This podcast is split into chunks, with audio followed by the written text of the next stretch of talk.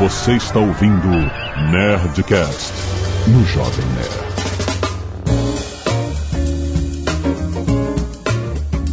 Landa, landa, landa, nerds! Aqui é Alexandre Antônio, Jovem Nerd, e os maus hábitos são tão mais legais. Oi, gente, aqui é a Ana e eu nunca criei o hábito de pensar nessa maldita frase de abertura. Aqui é o André Souza e. Mãe, tô na Globo. Aliás, a senhora tá, né? Mas, Ah, sua mãe também, exatamente. Aqui é o Atila e telefone pra mim tem que sempre ser no ouvido esquerdo. hum, olha aí, interessante. Aqui é a Zagal e quem não chora não mama. Atila sabe do que eu tô falando.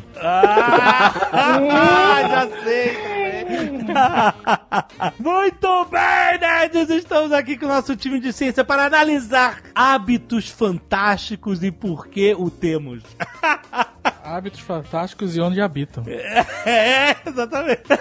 Muito. A gente vai discutir a ciência dos hábitos, dos bons hábitos, dos maus hábitos, por que, que eles grudam, por que, que é difícil se livrar de um hábito ruim que é tão gostoso, tão delicioso, te É, deixa tão saciado.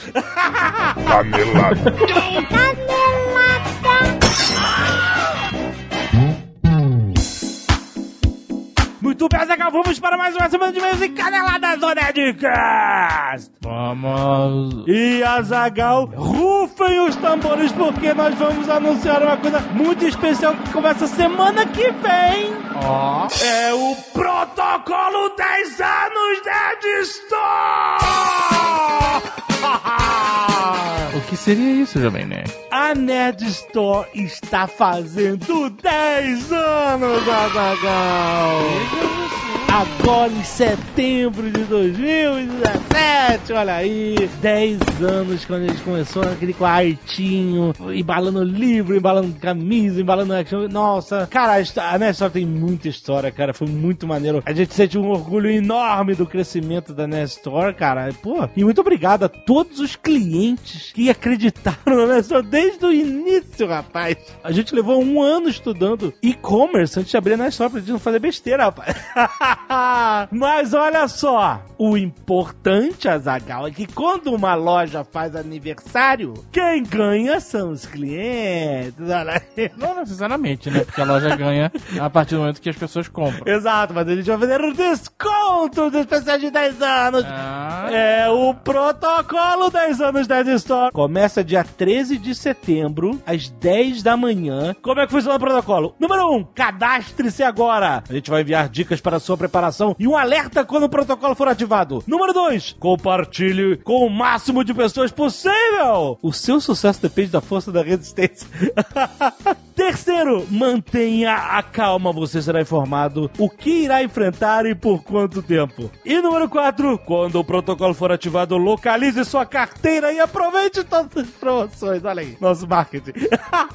Olha só, além das mega promoções de aniversário da Nestor, nós vamos atender o maior número de pedidos de retorno de um produto da Nestor, que é Protocolo Blue Hand Zumbis, rapaz! Olha. Finalmente retornando a Nestor, o livro da Nerdbooks que a gente tem mais pedidos de, pelo amor de Deus, cadê o Protocolo Blue Hand Zumbis? Estará de volta no aniversário de 10 anos da Nestor, então aproveita se você ainda não tem, ou se você quer presentear alguém com o Protocolo Blue Hand Zumbis, um dos maiores sucessos da Nerdbooks, aproveita o aniversário e leva um monte de coisa barata na promoção. Tá aqui, ó, nerdstore.com.br barra protocolo 10 anos. Já entra lá, já assina a newsletter. Se prepara pro dia 13 de setembro, rapaz. E parabéns, Nerd Store! A maior loja nerd do Brasil! E se você não quiser ouvir os e-mails e recados do último Nerdcast, você pode pular diretamente para 17 minutos e 30 estaladas de dedo. Azagal. Quero agradecer mais uma vez as pessoas que doam sangue todas as semanas. Um pedido de doação de sangue para Fernando Ferrari Teixeira. Link no post se você puder ajudar diretamente, é muito importante. Fora isso, quero agradecer ao Edwin David, ao Paulo Henrique Panazolo, ao Henrique Silva, Maria Eduarda Monteiro, Saulo Araújo, Albert Dobbin, Santiago de Queiroz, a Azebex, Associação Brasileira de Ex-Bolsistas no Japão, o Centro Acadêmico de Engenharia de Controle de automação da UFSC. Muito obrigado, galera. Ao Christian Vargas, Giliad Tenório, Brian de Moraes, Marcelo Gibim, Hugo Henrique, Camila Cereja e Pedro Baqueiro. Valeu, galera, por salvar vidas doando sangue todas as semanas. Não, dois sangue toda semana, você sabe, né? Várias pessoas doam sangue, por isso que toda semana temos aqui.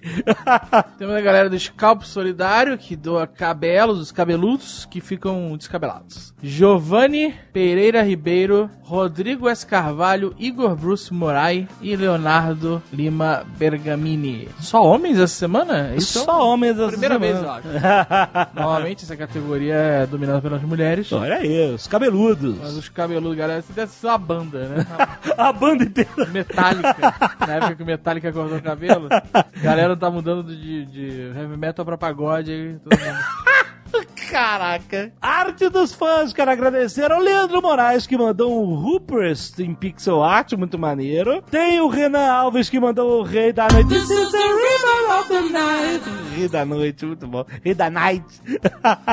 Temos um Ozob pelo Leandro Massai. Irado. Outro Ozob versus o Dread pelo Matheus Victor Alves Ribeiro. Muito bom. E o Diogo Pistola do Bernardo Coelho. Muito bom. Cara, a pistola espiritual do Muito... E essa ilustração ficou muito foda, cara. Valeu, galera. Pedro Henrique Magalhães, 29 anos, ortopedista Campinas, São Paulo. Olha só. Vamos falar de Game of Thrones, o último Nerdcast. Ai, olha, é importante, se você... É. Se você não, não viu, se você não viu Nerd, o Nerd Game of Thrones, com certeza não. Não, não veja esse, essa, se você não viu o Nerdcast, também aconselho que não. Então Exato. vá ouvir o programa, ou vá assistir Game of Thrones, Exato. ou pule, né? Pule, pule, pule para. 17 minutos e 30 estaladas de dedo. Quem tá com o aplicativo é só apertar o botão. Olha aí. Mais fácil, mais limpo, mais bonito. Agora, ó. Spoilers, hein? Já avisamos. Agora p- pode rolar spoiler. Vamos lá. Saudações, nerds! No último episódio, o Azagal comentou sobre um gigante com tapa-olhos no exército do rei da Night. não, não falei isso. Falei um gigante sem olho. Sem olho. Não tinha tapa olho. Hum. Esse gigante é uma referência a Macumber, uma lenda contada para crianças de Westeros. Caraca, o nome é Macumber? Caraca! na, na lenda. A razão do céu ser azul é porque o mundo é um pequeno objeto flutuando no olho de uma criatura cósmica gigantesca. O gigante macumbeiro de olhos azuis, Macumber. Não é possível isso. Não, não é possível. Na primeira temporada, o Bran fala para Rob que todo mundo conhece essa história. Na quarta, Oberyn fala para Tywin que existem pessoas que acreditam que vivemos dentro do olho de um gigante. Caraca! Se hoje em dia existem pessoas que acreditam que a Terra é plana, por que não podemos acreditar em Macumber? tá certo. é isso.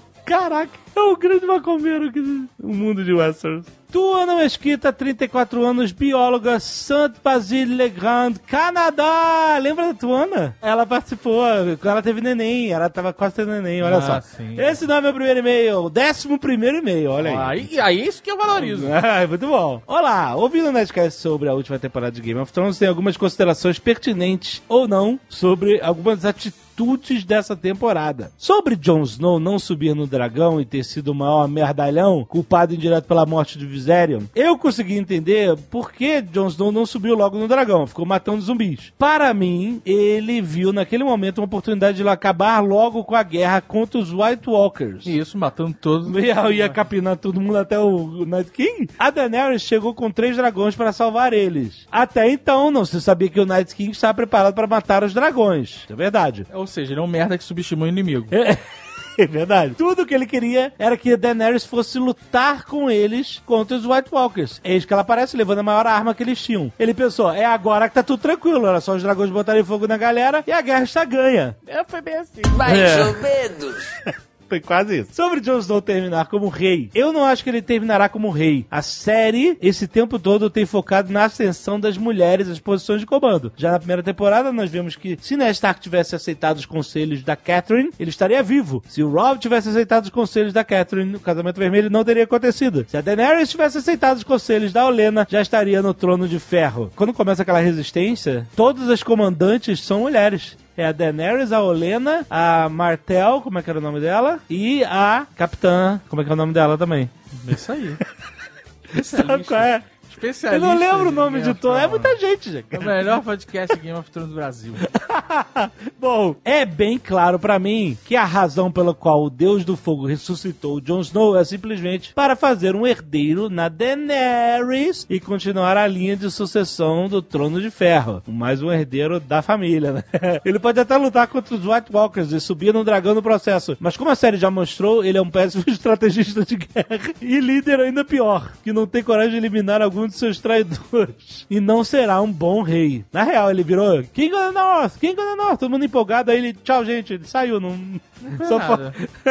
Além disso, já temos um bom exemplo de alguém que viveu uma vida inteira como um retardado Aí só sim. pra morrer segurando uma porta para o Bran sobreviver. Acho que a função do John é algo boboca do mesmo jeito. Algumas questões que é, eu fiquei no final dessa temporada. O Jon Snow não é mais dos Vigilantes da Noite, porque o juramento dele dizia que ele seria até a morte. Como ele morreu, tudo bem, ele não precisa mais ser um capa preta. Mas e o Sam? Por que cargas d'água ele decide desobedecer as ordens e ir para Winterfell carregando a mulher e o filho dela? Que nem deveria ter, de acordo com o juramento. É, ele não é aquele... Então, calma, olha só. O Sam foi liberado Pra ir pra cidadela. pra ir pra cidadela pelo Jon Snow Isso. pra aprender a como derrotar os White Walkers. E aí ele... Ele viu que não tava funcionando isso Aham. e ele tomou a decisão de pegar o máximo de informação que ele conseguia e levar pro Jon Snow. Então ele tá fazendo o job que foi.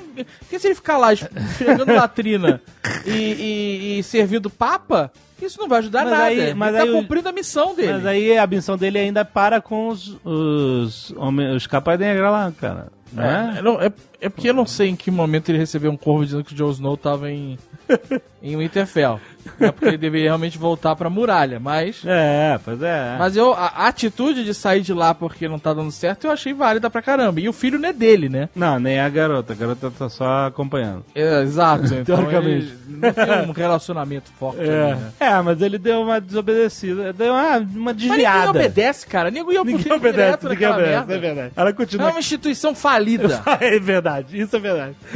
Ainda mais agora mesmo, com metade do muro no, no chão. Acabou, né? acabou, acabou obrigação. Vai proteger o quê? Exato. Ela continua aqui. A Sansa ou o próprio John vão ter que matar ele por quebrar os votos. Não, o John não tem que matar ninguém mais. Ele tá fora dessa The parada. King of the North. Ah, porque ele é o King of the North, ok. É, fugiu do seu trabalho. Assim como o Ned Stark fez no primeiro episódio da primeira temporada com o maluquinho fugindo no White Walker lá. Pra fanfic ficar com o cara de George R. R. Martin, isso vai ter que acontecer! Duvido. que aconteça. Não vai É. acontecer mesmo. Acabou. Quando é aquela muralha ali, cara, não tem Não mais. vai rolar, é, não, vai, agora quebrou tudo. Se John é Stark e Targaryen, será que ele vai pilotar o dragão de gelo? Não. Então, eu, Não. esse dragão de gelo não é de gelo. É. Eu não sei aonde o cara escreveu. Eu não sei, eu não lembro seu nome, cara, mas você sabe que você é você. Mas ele escreveu algo muito interessante. Esse dragão, o fogo é azul, Aham. me convenceu. Me convenceu o fogo azul, esse cara.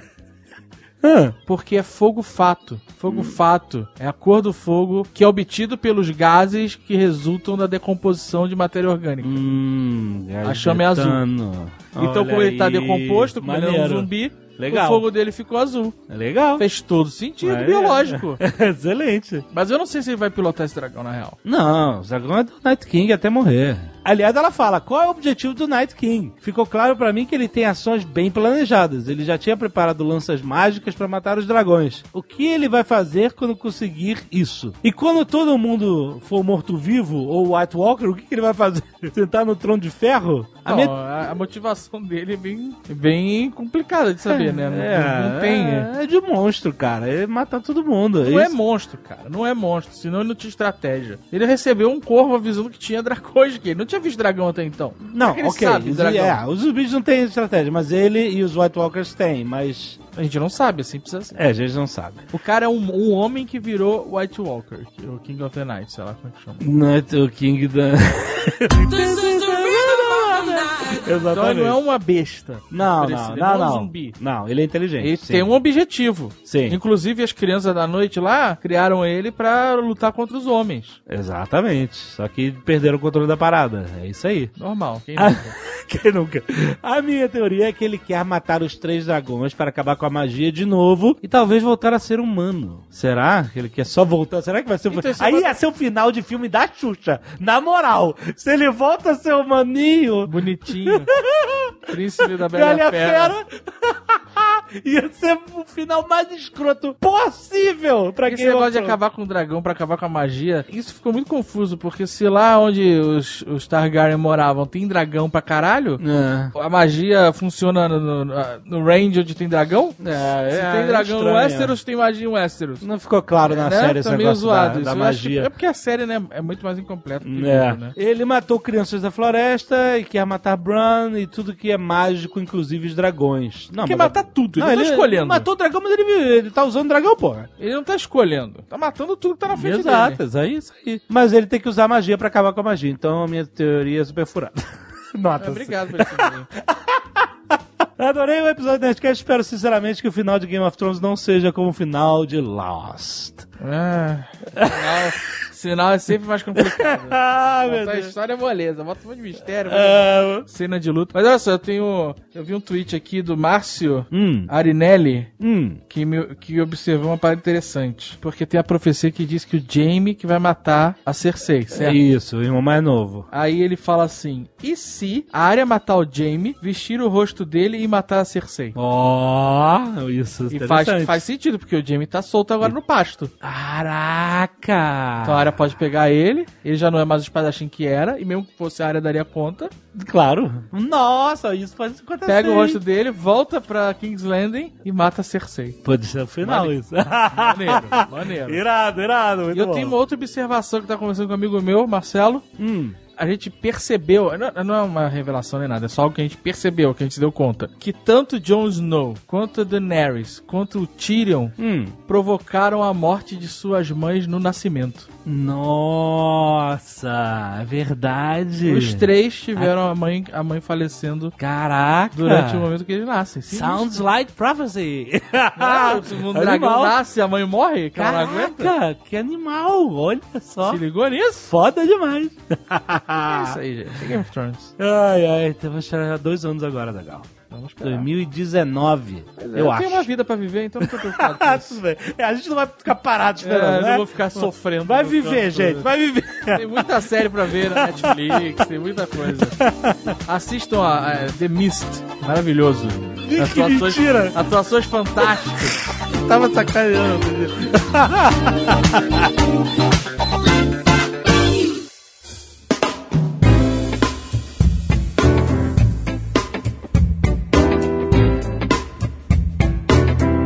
quero começar ilustrando um hábito mecânico que a maioria das pessoas pode ter. Botar o dedo no nariz. Não, caraca. Essa parada que me irrita. Esse programa é sobre irritar, é sobre o que? Não sei. Olha só, olha só. Quando vou escovar o dente, vocês começam a escovação no lado esquerdo, na parte de baixo da arcada dentária. Não, começa no meio. Começa no meio? Sim. E vocês? Eu Em não sei cima, onde- na parte eu esquerda. Nunca prestei atenção nisso. Eu também nunca prestei Mas atenção. você não consegue. Ó, simula que você bota a pasta de dente no- no- na escova e bota na boca. Como é que você, onde você começa? Meio em cima. Esquerdo embaixo. É, então... Eu começo na torneira, na verdade. É. É, porque eu tava pensando assim, pessoas destras vão segurar a, a, a maioria das pessoas vão segurar a escova com a mão direita e aí ao fazer o movimento pra boca, naturalmente a escova vira pra baixo. Então a pessoa teoricamente começaria por baixo. E no lado oposto ao, a sua mão que segura a escova. Ah, Meu estilo é desenho animado. Eu aprendi, eu aprendi a escovar os dentes em desenho animado. O quê? Tipo violino? Vai de um lado para outro? É, isso aí. Não, mas essa, essa parte tem, mas a pergunta é onde você Aí eu começa. começo a escovar o dente quando eu abro a água e eu passo a pasta na, na escova e aí eu molho a pasta pra dar uma, uma chatada. Eu também molho. Sim, todo também mundo molho. molha. Esse- é aí que eu comecei. E eu não consigo desligar a torneira e foda-se o planeta, sério. Ah, não consegue desligar todo. Não é que eu abra um hidrante, não é um hidrante. Deve sair, sei lá, uns 200 litros d'água, eu não sei quanto é, não sei calcular essas coisas. Não tem descarga de descarga, são 10 mil litros lá d'água, não tem nada. Mas tá aí duas descargas que você não deu na semana e passou. É, exato, né? Mijo no banho. Mijo no banho, economizo no. Mas aqui, se você desligar a, a torneira lá e você não consegue escovar o dente, tipo, te incomoda? Não, não é que eu não consiga, não é que eu fique paralisado, não é isso. é que eu acho. Eu, eu gosto do barulho, ele faz parte da escovação, do barulho da água. E eu acho asqueroso você cuspir uma babada na pia e ela ficar ali acumulando. Sabe qual é? Então a água tá ali, tá Então acontecendo. você cospe várias vezes durante a escovação? Umas duas vezes. Olha só, eu só cuspo no final mesmo. Esse é o jovem. Ah, se foder. Quanto tempo você passa escovando o dente que você, tem, você consegue cuspir uma vez? Pois é, acho que o Jovem Nerd tá com um dente rápido demais. Depois Não, reclama tem que tem que- com tem que problema de o cárie. Eu acho também. Meu dentista falou que é dois minutos na parte de baixo, dois minutos na parte de cima. Dois minutos na de baixo e dois na de cima? Ninguém faz isso. É porque Ninguém. você não usa aparelho, amigo. Você não sabe o tanto de coisa que fica no meio dessa merda. Aparelho é foda, Aparelho, né? Eu também bem. nunca usei aparelho fixo, então eu não, sei Não, como é isso. Mas, é. outro mas eu imagino, porque o dente normal já prende coisa. No mínimo que fica são as cerdas, porque quatro minutos. Não, isso é outra coisa que você tem que trocar a cada, sei lá, dois meses no máximo. A escova tá toda fodida. Aí tem que trocar. Esse negócio de escovar o dente eu acho que é muito medieval, na real. Por quê? Como assim? Eu acho que o Chico tem inventado uma parada mais moderna já, tipo enxágue bucal definitivo. sabe é? Então, inventaram uma, uma dentadura que escova o dente. eu mandei viu? pro Dr. Golden Teeth, ele falou que vai testar. É, é mesmo? Agora o Dr. Golden Teeth é meu dentista. Eu sou. Só vou ao dentista quando eu for ao Dubai agora. Ai, que escroto. Tem que ir ao Dubai e ver o meu dentista. É uma dentadura autolimpante, é isso? É, é um molde, né? Tipo, É um mol- você é. bota na boca e aí ele faz uma limpeza lá com sei lá o quê. Mano, e Mas aí. quanto tempo você fica com o trem na boca? É rápido, é diário, eu uso diário. Mas É. você não fica 10 minutos, seria insuportável. Eu prefiro escovar o dente, né? É, exatamente. É, exato. Eu queria chegar assim, acorda de manhã, faz um bochecho e tá com um sorriso do cepacol, sabe qual é? Bom de Isso. boca. O resto do dia. É isso, isso, isso é o, é o futuro. Isso é o ponto. futuro. Você tem que escovar o dente com. fazer bochecha com ácido, sei lá. Não, com produto de limpeza. Então, mas como é que ele vai tirar aquelas sujeirinhas que ficam lá no. Então, isso é o problema de quem vai fazer o produto, não é meu. Hoje você tem produto que tira gordura entanhada de não sei aonde, não sei. Eu sei que você não pode Vai beber botar isso. na boca isso? Não, essa que é a questão. Enxaguante bucal, veja múltiplo. Se eu trabalhasse na 3M, eu estaria trabalhando nisso.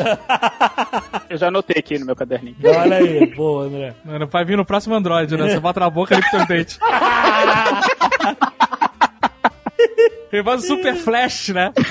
Ilumina a tela, dois minutos ali. Um flash de UV bactericida ali, você põe na boca ele puff. Mata tudo. Esse seria bom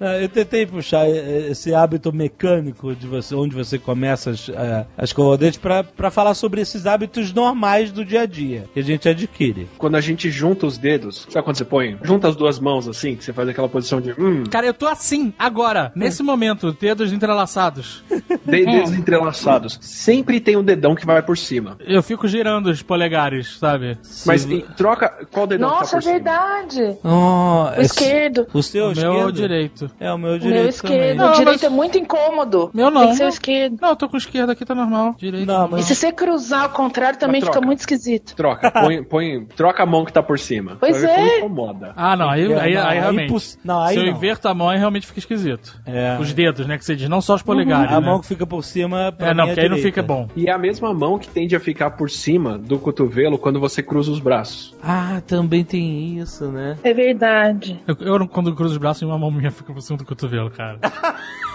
É, eu também tenho esse problema, mas, né. Eu cruzo os braços pra esquentar os dedos. Não, vai. Mas tem, tem que uma não mão que cruzar os fica... braços. É verdade. Tem um que vem pra por e tem uma cima, mão é. que fica pra dentro, não é? É. A mão fica- sovaco. Eu boto a mão no sovaco, é. Sovaco. Tenta inverter e colocar outra mão pro sovaco. Não, Você vai ver que não impossível. concorda. É estranho, é estranho. Eu não consigo nem fazer isso.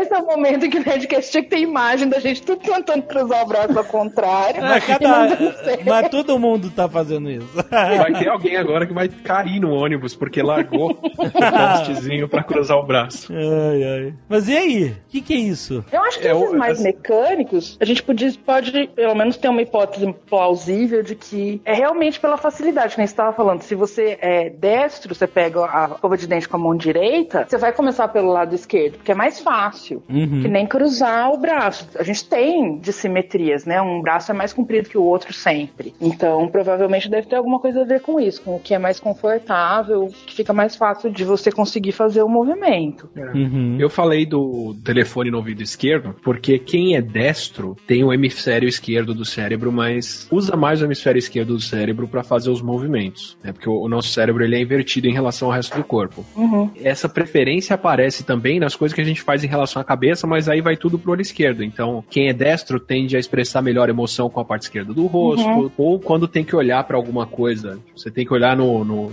no- no monóculo do sniper, no meu caso no microscópio, você tende a fechar um olho e olhar com o outro, assim, Uhum. meio que sempre o mesmo. Ah, verdade. Mas é, é só pra deixar claro pra galera que isso funciona pra essas coisas bem mecânicas e geralmente pra pra parte motora, automática. E não existe uma especialização cerebral quando a gente fala de qualquer tipo de outro comportamento complexo. Você tem que usar os dois hemisférios em conjunto, tá, gente? Obrigado. E esses hábitos que predizem psicopatia, tipo quem coloca o feijão por baixo do arroz, assim? Ah, exatamente. Eu não acho que é psicopatia, eu acho que é falta de educação mesmo. Mas. Mas é, é, então, isso que eu queria que a gente determinasse aqui. Há hábitos que são comportamentais, tem hábitos que são culturais e tem hábitos que são simplesmente patológicos.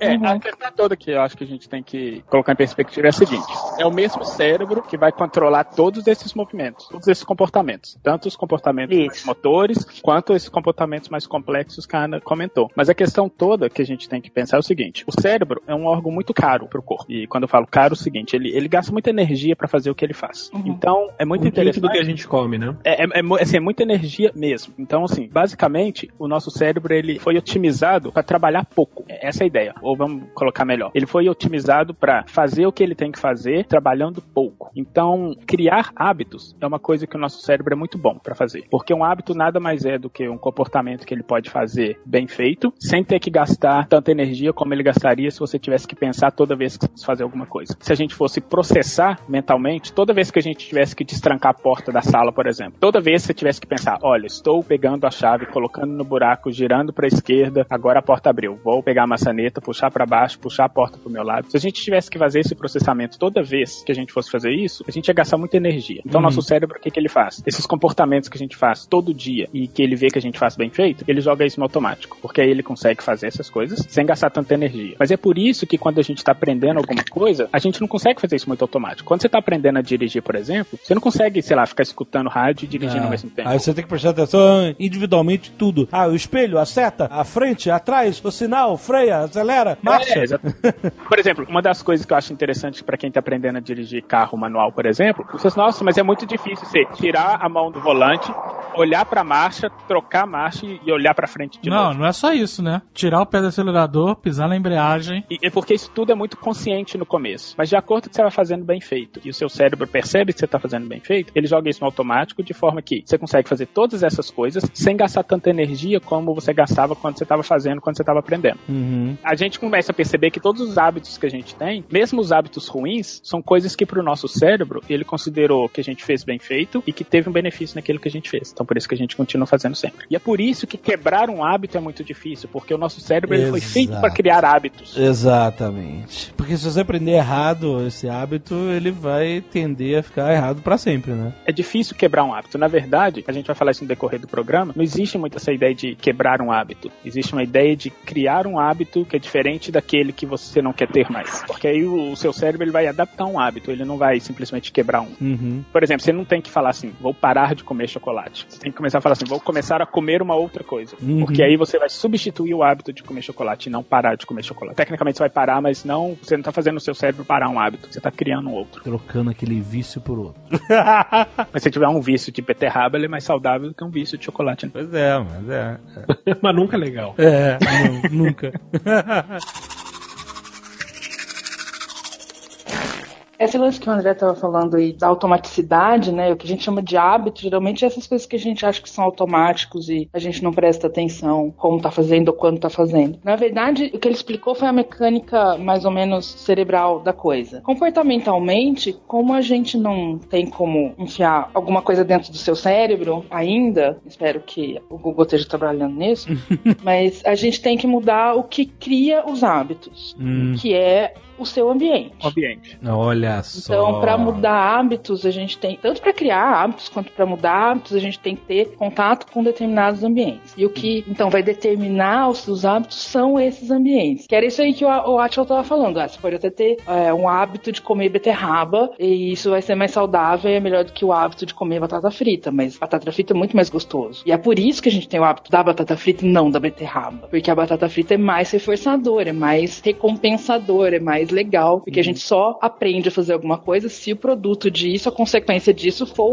útil e for agradável e for reforçadora e for benéfica de alguma maneira para o seu sistema todo. Uhum. Então essa coisa de trocar o hábito, né, que nem o o André estava falando, que você coloca um hábito no lugar do outro, na verdade o que você está fazendo é mudando o tipo de comportamento que você está fazendo, mas para obter a mesma consequência. Então você tem que arranjar uma beterraba que seja tão gostosa quanto o chocolate. Ou criar um ambiente em que comer aquela beterraba vai ser uma coisa tão satisfatória que o seu sistema cognitivo vai começar a falar: opa, isso é legal, então vamos colocar isso no automático. Mas, por exemplo, uma coisa que o Azagal já comentou isso num outro Nerdcast que a gente participou, que a gente fez, que é, por exemplo, se você quer parar, sei lá, de usar o Facebook, você não tem que virar para você e ficar assim, não vou usar o Facebook e se controlar Aham. para não usar o Facebook. O que você tem que fazer é mudar o seu ambiente de forma que usar o Facebook seja uma coisa difícil. Então, por exemplo, ao invés de você colocar o ícone do Facebook já na sua página, na sua tela de entrada, por exemplo, você esconde ele dentro de uma pasta, ou uma coisa que antigamente dava fazer no Android, você podia trocar o ícone de um certo aplicativo. Aí, sei lá, você colocava um ícone de alguma outra coisa que ia te dificultar um pouquinho achar o ícone do Facebook. Então é isso que a Ana falou, você, você muda um pouquinho o seu ambiente, de forma que agora o seu cérebro ele tem que trabalhar um pouco mais para fazer alguma coisa, e ele trabalhando um pouco mais para fazer essa coisa, ele acaba criando um hábito diferente. E a forma da gente mudar um hábito nada mais é do que a gente criar esse ambiente diferente para o nosso cérebro criar um hábito diferente, mas com a consequência daquilo que a gente quer fazer. É mudar o que você faz para ter o mesmo resultado. O mesmo resultado. ou um resultado que seja tão bom quanto. Isso que o André tá falando, ele até usou a expressão se controlar, né? Tecnicamente, falando tá em linguagem técnica agora. Quando a gente fala em controle ou autocontrole comportamental, é exatamente isso. Você modificar coisas no ambiente para que esse ambiente modificado modifique os seus hábitos.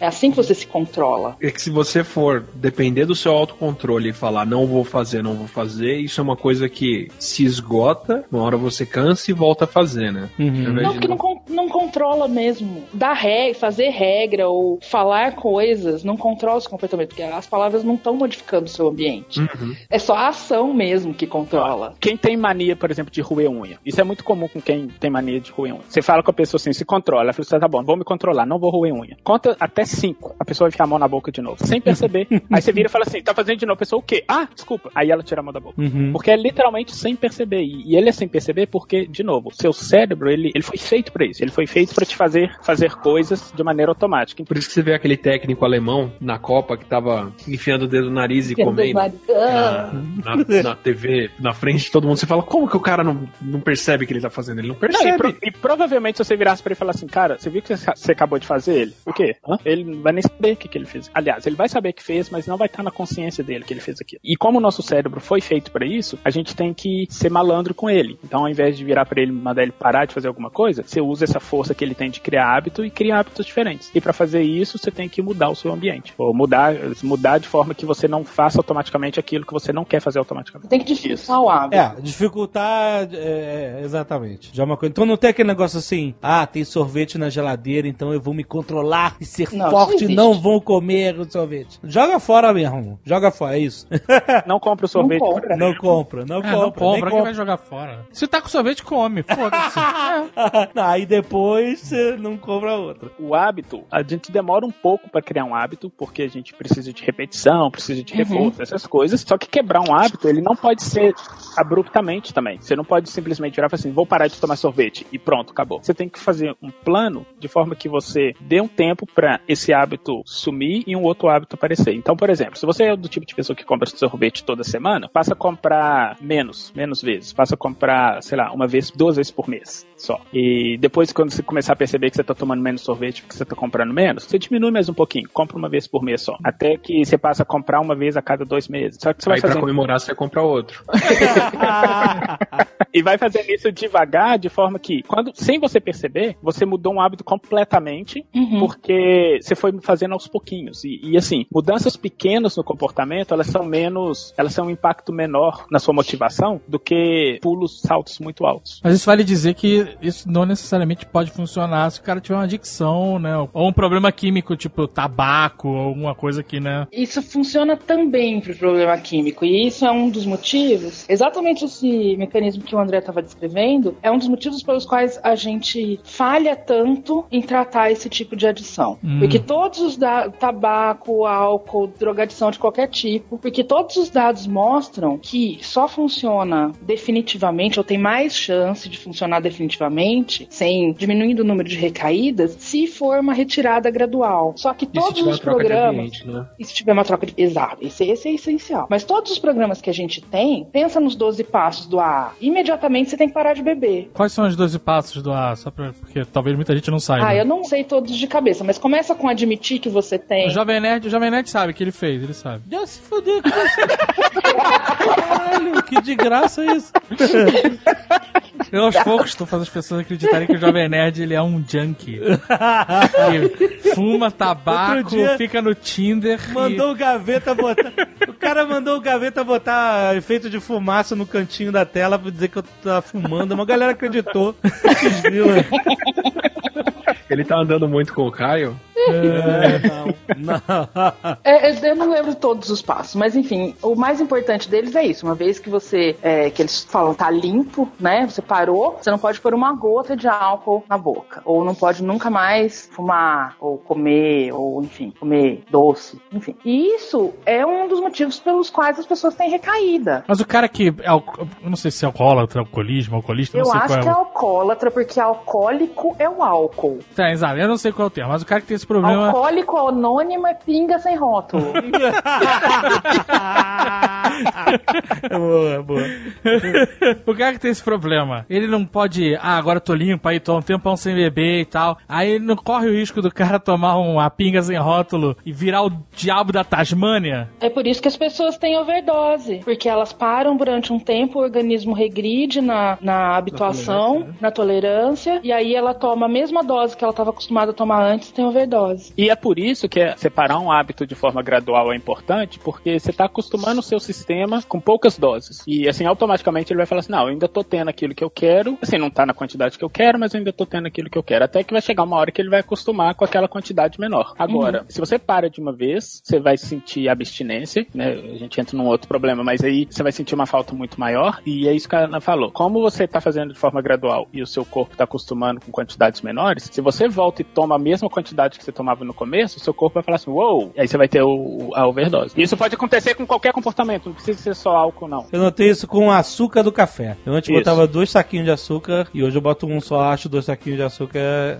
demais. E antes eu achava normal. E aí. É, então, e a mesma coisa com qualquer substância que você desacostuma. E aí você pode pensar também que não só em substâncias de abuso, né, que são essas coisas que viciam, o organismo fica dependente daquela substância, mas com qualquer hábito, porque a consequência do hábito, aquilo que o barato de fazer uma coisa, a gente acostuma com aquilo, com aquela dose de reforço, com aquela dose de benefício. E se você tira, você para de fazer, imagina que você a partir de hoje vai sempre escovar os dentes começando pelo outro lado. Você vai sentir um incômodo imenso, porque você tá se privando daquilo que você tava Uhum. você estava adquirindo com o hábito, daquela consequência que você tinha sempre, habitualmente. E aí, a gente tende a valorizar muito e, e achar muito mais gostoso aquilo que a gente não tem por muito tempo, que a gente está privado. É o mecanismo que te dá sede, que te dá fome, que te dá fissura, né? Faz, fica 12 horas sem beber água. Uma colher de chá de água vai ser a coisa mais deliciosa que você pôs na boca Sim. né? Então, quanto mais você se priva daquela consequência, mais aquilo tem valor. E aí chega uma hora, chega um limiar em que você faz o comportamento de novo, você volta no hábito e aí fica mais forte ainda, porque aquilo que antes era comum agora é super valorizado. Nossa. Então o ideal é eu tomar sorvete até enjoar.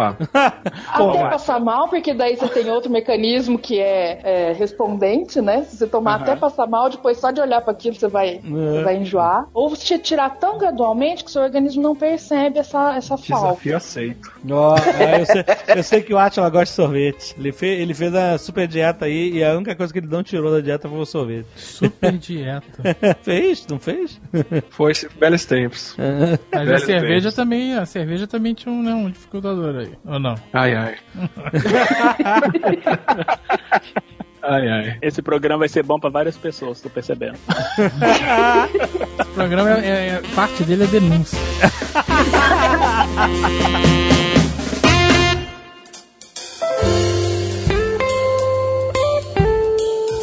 O tique é um hábito. Sacudir a perna? Tique nervoso, qualquer tique é sacudir a Direto. perna. Ó, tem tique que é piscar o olho forte, sabe qual é? Tem gente Caraca, outro dia eu vi um cara que piscava sem parar, Eu maluco. também, o fortão, eles ah, fechavam os olhos assim. Não, E- não, piscava. Tá, tá, tá, tá, parecia um código Morse.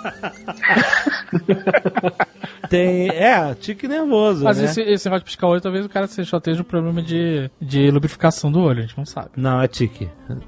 Piscar o olho forte assim é tique. É assim. Sacudir a perna, é tique. Sa é aquela sacudida, sacudela. Como... Aquela terremoto, né? né? Sacudela. Tem gente que tá ouvindo esse Nerdcast assim, né? Eu tô assim, né? Eu teve um dia, teve um dia que eu tava no aeroporto, aí eu tava sentado assim, naqueles bancos assim, na, na sala de embarque, esperando pra embarcar, e eu tava balançando Fala a, a verdade, na sala VIP. Fala a verdade. Ah! É, é, na sala VIP. Aí faz o barulho do tapa aí. Aí eu tava sacudindo a perna, aí o cara que tava sentado do meu lado, ele pediu pra eu parar. Nossa! Ele, é, ele falou assim, cara, tá balançando muito, tipo, eu fico nervoso. E, Assim, eu fico nervoso de voar e você balançando me lembra turbulência e tá me deixando mais nervoso. Caraca. Porra, se muda, malandro. É, vai sentar lá, porra. Aí o André virou pra ele e falou: Você conhece o aplicativo do Android que te acalma, né? Você bota o Android na boca, né? Ele vibra na frequência. Duro. Mas, então, o tique nervoso, ele, assim, é, a gente tem que pensar o que, que é ele fisiologicamente. Fisiologicamente, falando bem, de forma bem geral, é um curto-circuito em alguma região do seu cérebro. É um curto-circuito. O que faz a gente fazer as coisas, a gente movimentar o braço e mexer a boca, igual eu tô mexendo agora, são impulsos elétricos que passam de um neurônio pro outro. E a gente controla esses impulsos. A gente tem uma coisa que chama no axônio, que é a perninha grande do neurônio, a gente tem um negócio que chama baía de mielina, que ele controla a velocidade e a frequência com que esses impulsos elétricos passam de um neurônio pro outro. E de vez em quando a gente vai ter um, um, um- pequeno curto-circuito, ou seja, uma falta de controle o desses do lado errado ali. é, assim, você vai ter essas jogadas elétricas de um neurônio pro outro de forma um pouquinho descontrolada e ele vai acabar criando algum tipo de movimento. Ele pode ser um movimento perceptível e pode ser, às vezes, alguma coisa que não é tão perceptível. Mas é, é basicamente é como se fosse um curto-circuito. Agora, o que causa isso? Como começa? E a complexidade que isso tem dentro do comportamento como um todo, aí é um problema muito maior do que simplesmente esse aspecto neuronal, esse aspecto biológico. É tipo, agora eu não consigo parar de balançar a porra da perna. Eu tava normal. Ah, é, é, você controla isso, se você quiser. Você consegue parar. Então, de- mas o tique, o tique mesmo, ele é incontrolável. É, é diferente desse da gente ficar batucando porque tá ansioso, ou mexendo a perna tá ansioso, ou balançando de um lado pro outro. Esse tipo de comportamento que a gente controla, ou que a gente percebe que tá tendo e consegue parar, pode ser por ansiedade, pode ser por outros motivos, mas ele é, ele não é o tique. O tique, a pessoa que realmente tem o tique, antigamente chamava tique nervoso, né? Agora Cacuete, é né? movimento cacuete e tal. Chama estereotipia, quando as pessoas, a pessoa fica repetindo o mesmo movimento sem sentido aparente, sem contexto para aquilo, sem controle daquilo. A pessoa não consegue controlar por causa justamente desse, desse negócio que o André estava explicando aí, que é um curto-circuito cerebral. É incontrolável. Uma vez que passou um impulso elétrico ali, que encostou um neurônio no outro, que nem dois fios Vai encapados, puxar a perna. É. vai puxar a perna, vai dar uma piscada, vai torcer o pescoço. Como que é o nome de quem tem uma propensão bem grande a ter cacoete, tudo? É o Tourette? Tourette, ele. Síndrome de Tourette. Síndrome de Tourette é exatamente esse mecanismo, mas ele acontece nas regiões que, ou nas redes neurais que estão implicadas na fala. Não é só na fala, é na, uma fala específica, né? você não fala que dia maravilhoso que está hoje, né? Não é isso que você fala quando você tem. Mas é porque esses tipos de fala são mais controladas conscientemente. E por isso que é tão incontrolável que a pessoa não consegue controlar. Mas, é será sempre- que a síndrome de Tourette não é simplesmente uma ausência de freio social? Não, mas... Não é, não é. As pessoas realmente têm muito, muita dificuldade com Tourette. Então, mas a síndrome de Tourette, ela sempre, cara, sempre faz palavrão, um xingamento, uma coisa assim, uma explosão. Mas é aquilo que eu tava falando. O nosso cérebro, esse órgão fisiológico na nossa cabeça, ele tá inserido dentro de um contexto cultural. Então, assim, às vezes você tem um curto-circuito que é puramente físico, mas que esse curto-circuito inserido no contexto cultural acaba criando uma situação que é muito mais complexa e essa situação acaba alimentando de volta a forma como o seu sistema cognitivo processa as coisas e acaba é, se tornando uma síndrome que é muito mais complexa do que simplesmente só um impulso nervoso, um curto-circuito no seu cérebro. Basicamente Yeah. assim, você tem um curto-circuito no seu cérebro, que esse curto-circuito vai se expressar de alguma forma dentro de uma sociedade, as pessoas vão responder de uma certa forma com isso, você vai perceber essa resposta de uma certa forma e isso vai fazer com que seu cérebro processe aquilo de maneira diferente, aí pronto, aí você já tá dentro de uma situação muito mais complexa do que simplesmente, sei lá, ficar piscando o olho várias vezes. Exato. O hardware é um só, mas a, a resposta e como é que isso vai interagir no contexto social, no contexto cultural, no próprio ambiente da pessoa, vai retroalimentar e vai moldando, vai modelando como é que a, a coisa se expressa mesmo. Eu vi uma entrevista antiga do Robin Williams se questionando se existia o Tourette reverso. Cara tem A um pessoa ataque. que- cara assim, você tá muito linda essa noite! O cara só faz elogios.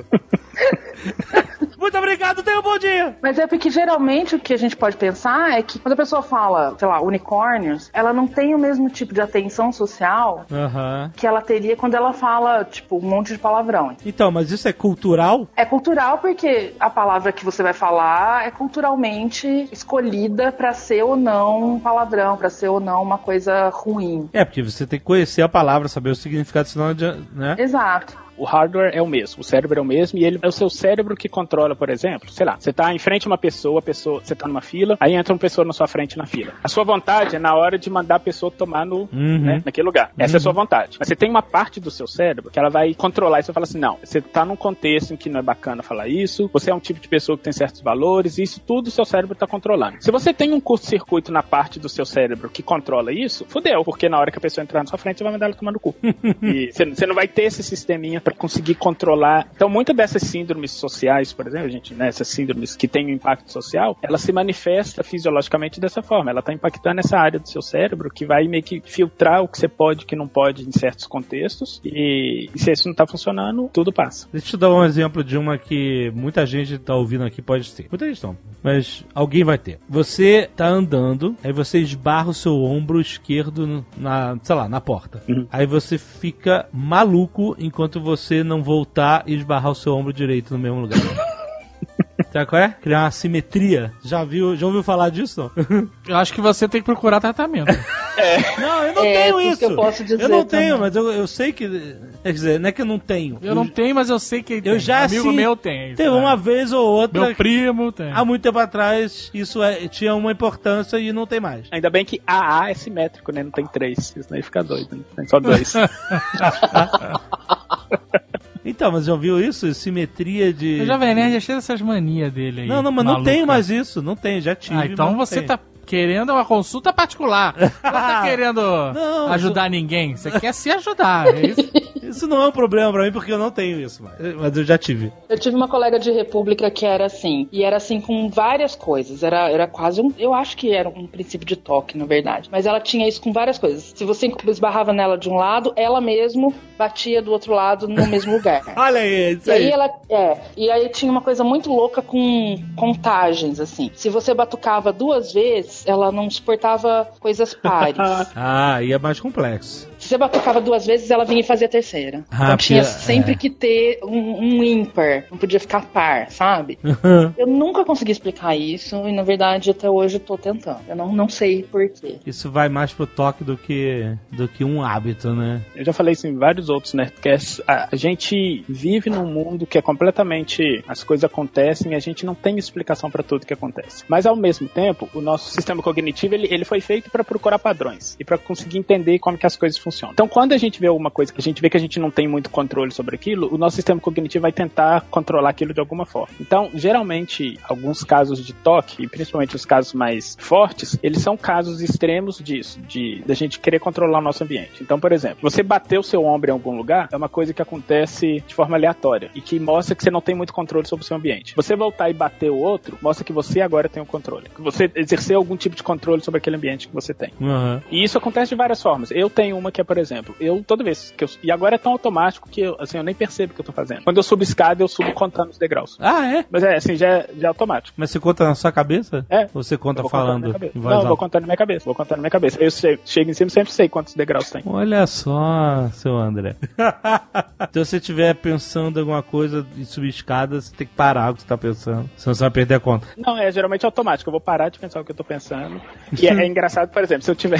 Se algum dia vocês estiverem subindo a escada comigo conversando, vocês vão perceber que eu vou ficar caladinho enquanto eu estiver subindo a escada. O cara é cheio das manias bizarras, né? E se ele falar alguma coisa, e se falar alguma coisa, eu desço e começo a subir de novo. Não, mentira, isso eu não faço. É, cada, cada Nerdcast, o André fica mais esquisito.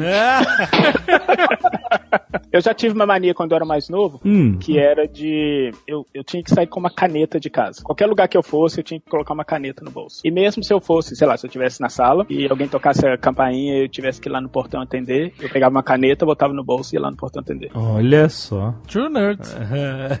E aí que tá, e depois essa mania simplesmente passou. E ela Você trancou por- a porta de casa pro André não sair? Não, eu tirei todas as canetas. E eu acho que ela acabou simplesmente por isso, porque eu comecei a ter circunstâncias no meu ambiente que me forçavam a sair sem ter uma caneta e eu acabei acostumando com isso. Você coloca a tampinha da caneta no bolso e aí você sempre tá acompanhado da tampinha da caneta, não precisa mais pensar nela. Não, foi, foi mais do tipo, eu, eu tinha que sair às vezes atrasado e não dava, tipo, não tinha como eu ficar procurando uma caneta, aí eu saía. E aí eu começava a perceber que, tipo, não doía, era normal. Não, Hoje eu saio com um lápis só e não me faz falta nenhuma caneta. né? Hoje ele tem um, um Android. Tem o quê? É, hoje ele carrega 32 celulares pra sair de casa. Só três, acho, exagerado. E iam ter uma canetinha. Viu? Tá se enganando e querendo enganar a gente. É, não preciso mais de caneta, superei isso.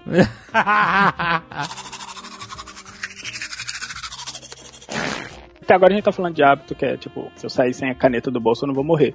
Mas tem Aham. alguns hábitos de pessoas que, se elas não conseguem fazer aquilo que elas sempre fazem, elas podem ter, por exemplo, uma crise de ansiedade que pode acabar matando mesmo. Que aí é quando vira patologia mesmo. Quando vira toque mesmo. Isso. Quando vira toque e quando pode matar? Vira matar a toque quando aquilo não, não atrapalha a vida da pessoa. Imagina que a pessoa horas pra conseguir sair de casa de manhã pra trabalhar, porque enquanto ela não girar todas as chaves de todas as fechaduras da casa numa determinada sequência, ela não consegue sair de casa. E se ela erra uma sequência, ela tem que começar tudo de novo, desde a primeira porta, da primeira sequência, da primeira fechadura, e isso vai se tornando cada vez mais complexo. E quanto mais complexo, mais complicado, mais a chance dela errar e maior a chance dela ter que começar outra vez e levar cada vez mais tempo. Não é só repetição de, de né, ou hábitos repetitivos, mas é uma sequência cada vez mais São sinistra. sequências cada vez mais complexas e aí isso vai tornando a vida da pessoa impraticável. Ela não consegue mais sair de casa, ela não consegue ir em determinados lugares. Isso. Se o hábito é um hábito de evitação, né, de determinadas coisas, aí eu não vou em lugares que tem maçaneta redonda. Ou dublador que não gosta de gente, por exemplo. Seria um toque? Não, aí é outro problema. E se a pessoa fala contumaz a cada três frases? Aí ele é pernóstico mesmo. Quer dizer, aquele- o que a gente vê naquele filme lá do Jack Nixon é. É, é aquilo, é daquele jeito Mas mesmo. aquilo é tipo uma versão fofa do que você tá escrevendo, né? É, eles romantizaram o, o toque, né? Que ali ele só lava a mão com um sabonete e joga fora, o que eu não acho que é um problema, na real. Não é um problema se você tem dinheiro pra fazer isso. Sim, se mas, você não tem. mas o sabonete, ele tá sujo, né? Se você parar pra pensar racionalmente, faz todo sentido. Mas ele pode comprar o sabonete. Por que ele não compra sabonete, Nico? Resolvi o problema dele também. O médico não tá ajudando ele em nada. E olha só, Por exemplo, vai virar um problema sério se, sei lá, se é o tipo de pessoa que tem que lavar a mão só com sabonete e jogar ele fora depois. Se chegar uma circunstância que você tiver que lavar com o mesmo sabonete de antes, aquilo vai te causar uma ansiedade tão grande que vai te faltar o ar. Te faltando o ar, você não vai conseguir pensar direito. Você não conseguindo pensar direito, você vai desmaiar. Você desmaiando, você vai estar tendo um problema que agora já é físico. Não, não, eu tenho que contestar aqui, me desculpa. Não pensar direito e desmaiar não tem relação porque não tinha ninguém usando a internet. não tinha um comentário. Não tinha um comentário no YouTube se a pessoa que não pensa direito não respirasse. Isso aí eu Ia contesto. ter, ia ter canal que ia matar chacina, né? É, ia ter canal do YouTube que o cara ia ligar a câmera e morrer na hora. Vamos colocar um step, vamos colocar um passo aí no meio então. Você não consegue respirar. Você não consegue respirar. Logo, seu pensamento vai ficar ruim e o pensamento ruim logo vai te fazer desmaiar. Ia ser muito foda se as pessoas que falassem merda perdessem o ar. Eu não consigo Desmaiar, respirar. Porra, ia ser fantástico, cara. Ia ser uma nova série de vídeos inacreditáveis. A gente não ia ter YouTube. Ia ter, só ia ser os bons canais. Ai, ai. Imagina YouTube morrendo afogado em Nutella. É o que ia acontecer. Ah, a gente tive ideia, fazer uma banheira de Nutella. O cara para de respirar, afoga. Olha só, o negócio do melhor impossível, né? O médico que tratava ele não ajudava ele em nada. Porque, por exemplo, o cara usava um sabonete gigante. Por que ele não cortava o sabonete em quatro? Não quero resolver o problema do cara do toque, eu só tô falando economicamente. Certo, é verdade.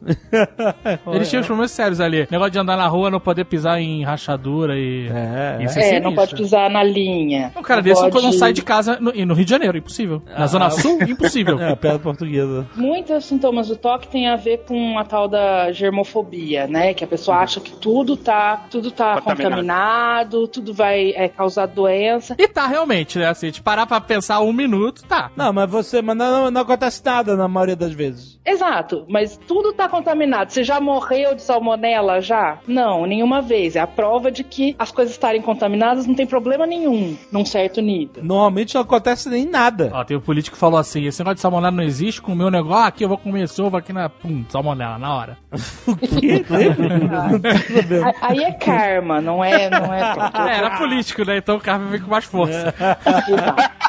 E a, e a questão toda é que isso que você falou assim, ah, eu não tô tentando resolver o problema do cara, mas tô pensando de forma racional no problema. Um- uma das características do toque é essa. Você, você faz coisas que não são muito racionais. Uma das formas de diagnosticar o, o toque é exatamente isso. Você começa a fazer coisas que não fazem muita lógica, e não tem muito sentido no, no contexto onde aquilo tá acontecendo. Então, por exemplo, se você tem que lavar sua mão de 5 em 5 minutos, mesmo sem ter tocado em nada, é, não é muito lógico, não faz muito sentido. Aí é uma característica que você tem que começar a, a ver por que, que tá acontecendo. E de novo, né? Não adianta você tentar racionalizar com o cara. O cara sabe, a pessoa que tem toque sabe que o que ela tá fazendo não faz sentido. Não adianta você falar pra ela, você explicar pra ela que ela tá gastando dinheiro, que isso não é racional. Inclusive vai ele vai, inclusive ele vai virar pra você e vai falar que concorda. enquanto tá lavando a mão. Então, Exato, peraí. ele concorda. É porque assim, o hábito do toque, ele sabe que não faz sentido, mas quando ele faz aquele ritual, ele baixa a ansiedade dele, é isso. Exato. Ele é um remédio contra a ansiedade imediata, é isso. Uhum. Se ele não fizer, a ansiedade dele cresce e cada vez mais se acumula e cresce aí. Ele faz aquilo como uma válvula pra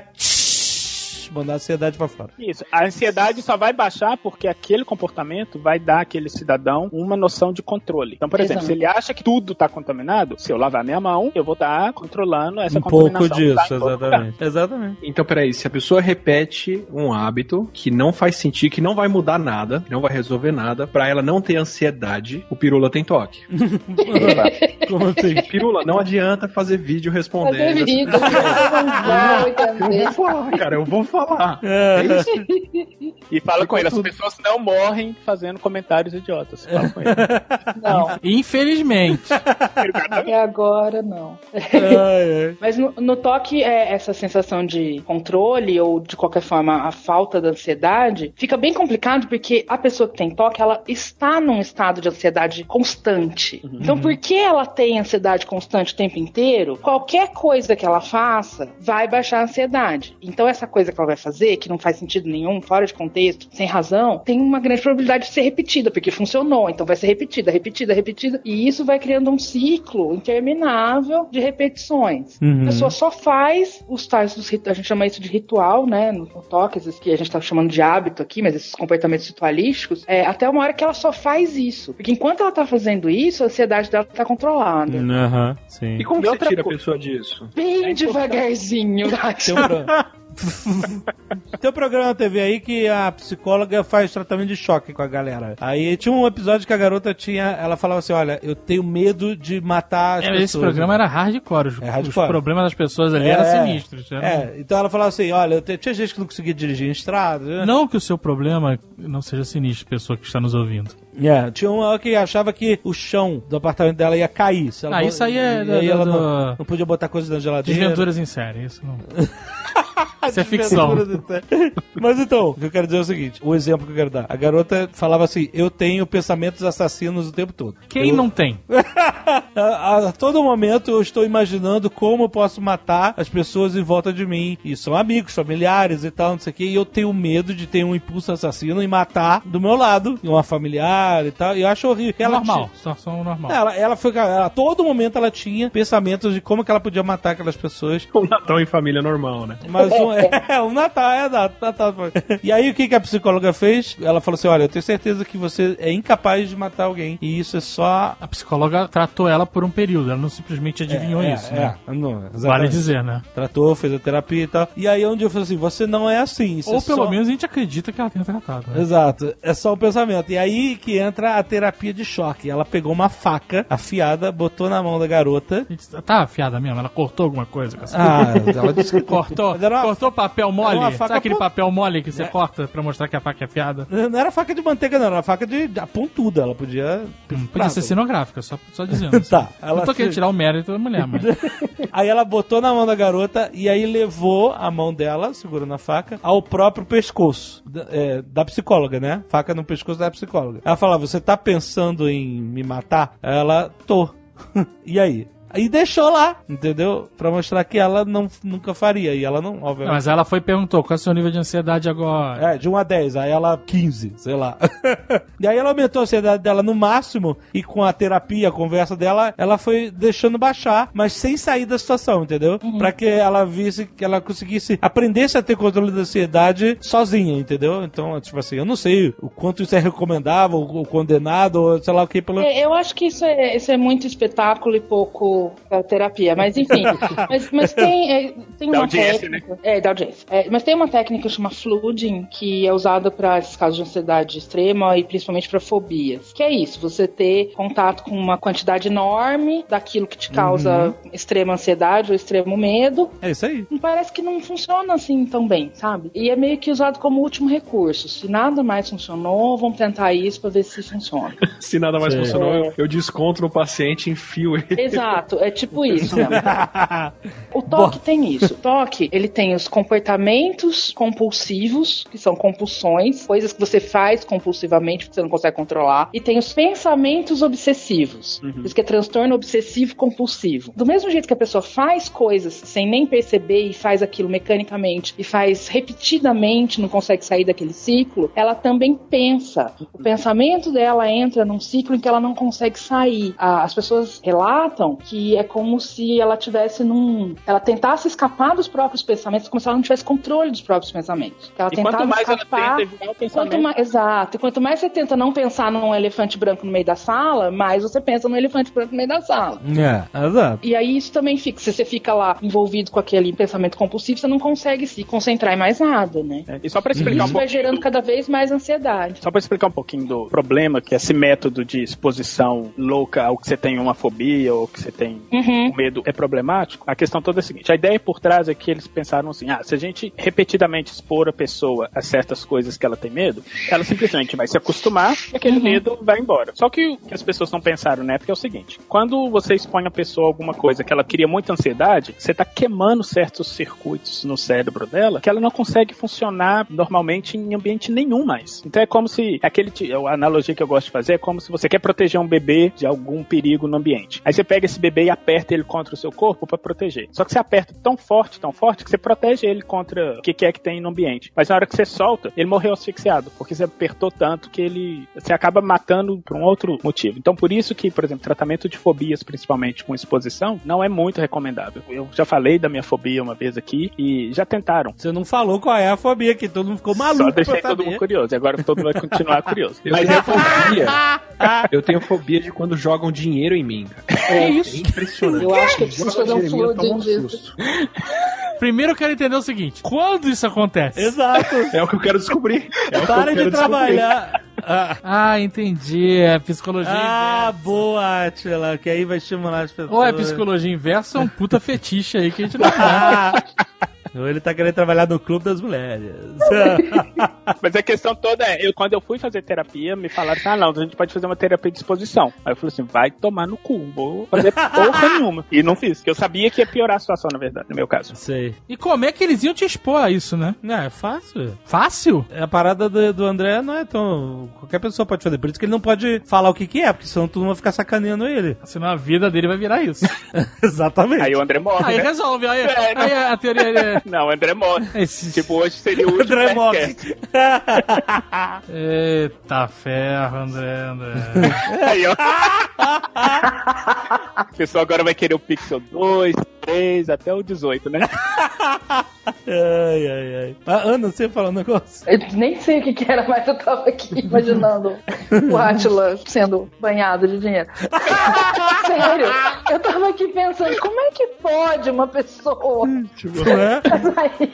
Hoje ele passou por isso, né? É, exatamente. Mas é, eu acho que isso que o André tava falando é que realmente alguma, existe até hoje esse tipo de terapia, porque algumas pessoas estão numa situação, situação tão desesperadora que não tem mais o que ela faça, então é, é meio que o último recurso mesmo, sabe? E na real, essas coisas é sempre chega a esse ponto só se o, o, o problema estiver afetando a vida da pessoa de uma forma Completamente, sustentável, exatamente. né? É, é. Às vezes você pode conviver com o negócio, ah, beleza, eu convivo com esse troço aí, cada um segue a sua vida. Mas se for um distúrbio na vida, no dia a É, se dia. você perde um voo transcontinental por causa disso, é um problema. É, André, Né? é, realmente é um problema. Então, quando você fala voo transcontinental, parece que é algo realmente mais importante do que Do realmente que é. realmente entrar no avião aqui e em Londres, né? Ah, pá, merda. Eu perdi um voo transcontinental. Então, mas é, pra adiantar o flooding de pergunta depois do Nerdcast ao ar, se você tem uma mania, uma, um hábito, uma coisa que você faz, que você acha que é besta, mas não tá atrapalhando a sua vida, não tá impedindo você de ser uma pessoa produtiva, de ir trabalhar, de ter amigos, não tá atrapalhando a sua vida emocional, a sua vida social, não é toque, não é patologia, é só uma mania. Todo mundo tem direito a ter várias, tá? O André tá Então, aí, a gente Ai, mas eu acho, eu balanço a perna, eu tenho toque. Não, não tem. Ai, mas eu, eu cutuco a casquinha da ferida. Tem. Não, não tem, tá? Então, só é patológico, só é considerado um transtorno. Por isso o nome, transtorno. Se está transtornando a sua vida, tá te impedindo de fazer coisas que você gostaria de fazer, que você deveria fazer. E, por exemplo, Aí é patológico. Senão, esses não é. rituais que a gente tava falando, esses rituais que a gente tava falando, a gente faz isso o tempo inteiro. Poxa, quem, quem acompanha esporte, por exemplo, tem uma mania, sei lá, ah, toda vez que eu vou ao estádio, eu vou com a camisa X ou eu vou com a meia tal. E é porque são certos rituais que a gente acha que controlam o nosso ambiente. Só que, por exemplo, se a meia do cara sumir, ele não vai deixar de ir pro estádio e ele não vai morrer porque ele deixou de ir com a meia. Então não é um transtorno, é uma mania que todo mundo tem e que é comum. É comum ter O isso. André que sempre grava o Nerdcast pelado. Por exemplo. Agora, por exemplo. Cara, o Atila tá muito bizarro hoje. Esse programa tá muito revelador, cara. O André pelado, o povo jogando dinheiro no Átila. É. Caraca, é o clube dos cientistas. Deus do céu, aguardando a arte dos fãs ansiosamente semana que vem.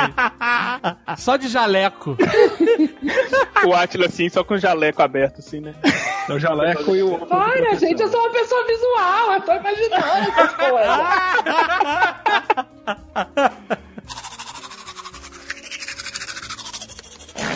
Eu que você falou eu acho bem importante porque existe uma glamorização de doenças, né? As pessoas gostam, Oh, yeah. né? Uhum. Ah, eu tenho toque, eu tenho isso, eu tenho aquilo. Eu, tenho- eu não tô dizendo que você não tenha. Agora tem uma palavra bacana que é, tá na moda. É neuroatípico. Ah, olha aí. Toda uma identidade neuroatípica. Que é justamente isso, a pessoa se dizer que tem o que não tem, é isso? Ou se autodiagnosticar? leva a muito autodiagnóstico, é glamorizar esse tipo de transtorno, né? Transformar isso em identidade ao invés de uma coisa que tá atrapalhando a convivência social, a qualidade de vida e a produtividade da pessoa. E eu acho que isso pra muitas coisas, porque tem gente que, assim, eu não estou dizendo que você que está ouvindo não tem os seus problemas, eu não estou julgando individualmente ninguém. Mas tem muita gente que fala que tem, sei lá, depressão, toque, sei lá mais o que, e na verdade a pessoa nunca foi num médico pra saber. Também tem muito autodiagnóstico e diagnósticos do Dr. Google, né? E aí gosta de dar uma. E aí glamoriza isso, eu acho meio bizarro isso. Acho que as pessoas, Uhum. se estão se sentindo mal de alguma forma, tem que procurar tratamento. Sim. Pra ver se é aquilo mesmo, é- né? Deve ser isso mesmo, né? Exatamente. É, e não adianta perguntar também pra gente no Twitter, você não acha que eu tenho? Ou que a minha prima tem? Ou que a minha irmã É, tem? exato. Ou que nem um esperto É. outro dia que me mandou com... nó- Faltou dar o endereço e o RG da pessoa. É, você viu, né? Não, foi, não foi só a Ana você falou que viu, assim, não. aqui, apaga isso aí. É, foi o que eu falei. Você. A pessoa fala, ah, então, porque a minha irmã, a fulana de tal, ela faz isso, isso, isso, isso, isso. Pelo amor de Deus, amigo! Tá expondo a pessoa pra começo de conversa. Pra segundo, a gente não consegue fazer diagnóstico pela internet. Sabe? É, Uma é. avaliação psicológica é um negócio que demora, requer. Algumas pessoas a gente consegue, né? Assim, alguns youtubers você não consegue. Ah, É, também, consegue fazer até hipnose.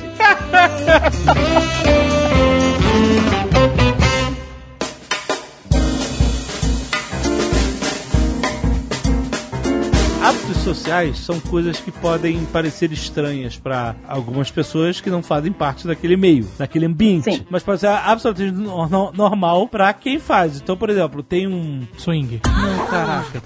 Aí, cara.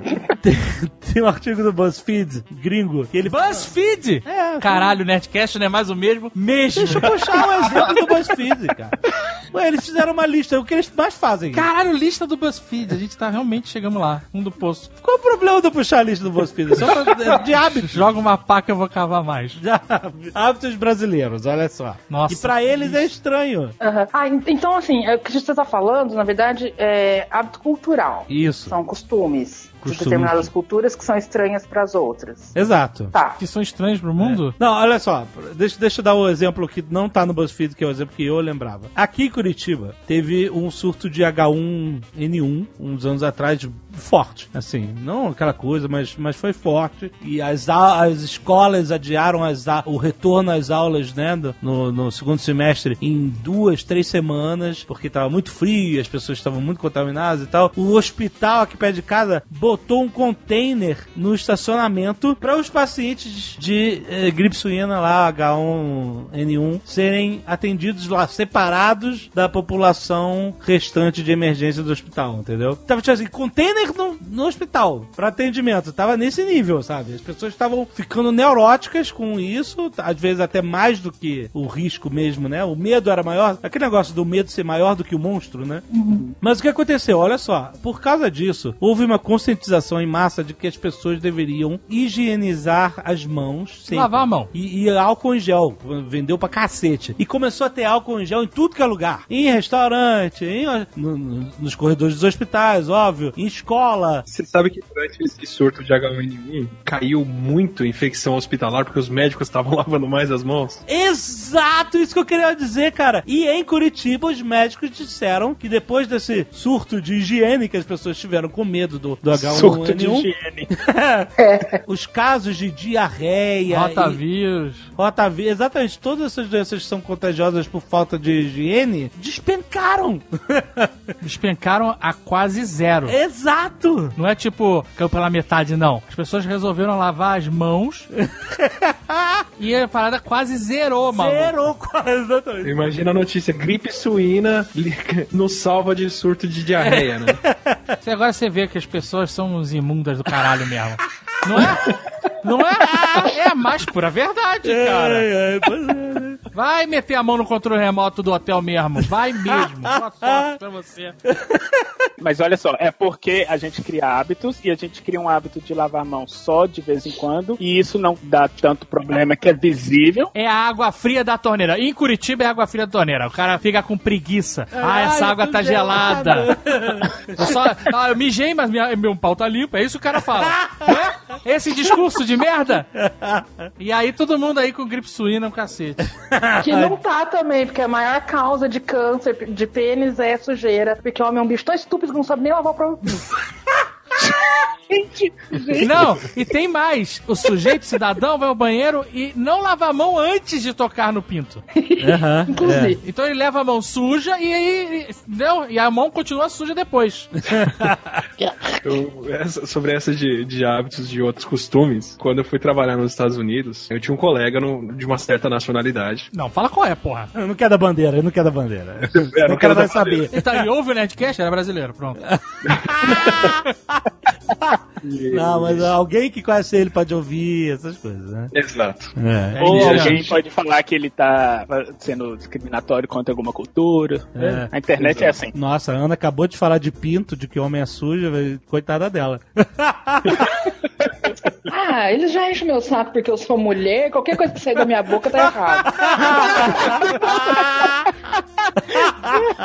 Não é o conteúdo da fala, é a fonte. Ana, mas Ana, eu vou te dizer, como frequentador de banheiro masculino, a gente sabe que Lá vem o a galera é nerd. porca mesmo. Sai, vai, vai Tu é sai- Dick Police? Não, o cara. Não, que dick polícia. O cara sai sem lavar a mão, filha da puta. Um monte, a maioria. Olha, tem- eu, acho, eu acho que devia ser uma lei isso, sem sacanagem. Eu acho que todo restaurante, todo lugar público que tem banheiro, a pia devia ser lá de fora. Porque aí você vê mesmo. É. Você sabe que isso é um ótimo boa controle? É. É? É um ótimo controle, porque controle social é o que há. Exatamente. Porque o cara chega ali no banheiro e tem. Porque assim, tem o cara que ele tá pouco se fudendo mesmo, mija. Mulher também, mas, né? Eu falo homem porque eu frequento o banheiro masculino. O cara sai do banheiro, vai, ele, nem, ele sai da cabine direto pra fora. Mas tem um cara que ele disfarça, ele vai até a pia, Ah. aí ele faz um. Sabe qual é? Dá um cheque.